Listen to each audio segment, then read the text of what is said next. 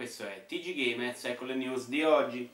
FIFA 17 ha venduto 40 volte più di Pro Evolution Soccer 2017 nel Regno Unito.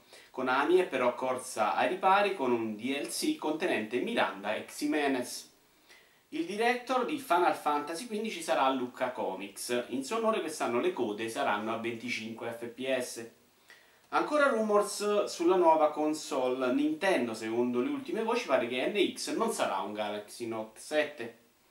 Ennesimo rinvio per il mondo dei videogiochi. Il tradizionale cenone di Capodanno è infatti ora slittato ad un enigmatico inizio 2017.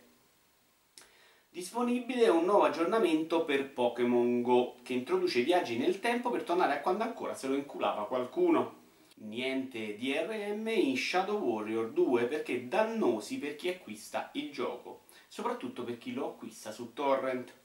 NX potrebbe però chiamarsi Duo, come i maroni che ci siamo fatti ad ascoltare tutti questi rumors. I visori VR possono peggiorare la vista, soprattutto se li usate mentre vi masturbate. I nuovi nemici di Gears of War 4 sono gli Uvie, se solo provi a sparargli, loro chiedono rigore all'arbitro e la partita finisce. Difficile riconoscere la differenza tra 4K nativo e non, soprattutto per voi stronzi che adesso giocate felici a 720p. Chiude il subreddit di nome Sky. Sean Murray ne ha però promesso uno nuovo procedurale con un milione di iscritti.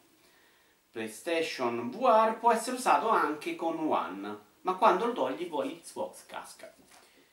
Drive Club VR è stato premiato infine come miglior gioco per PlayStation VR dall'Associazione Italiana Anoressiche. E per oggi è tutto, arrivederci al prossimo episodio.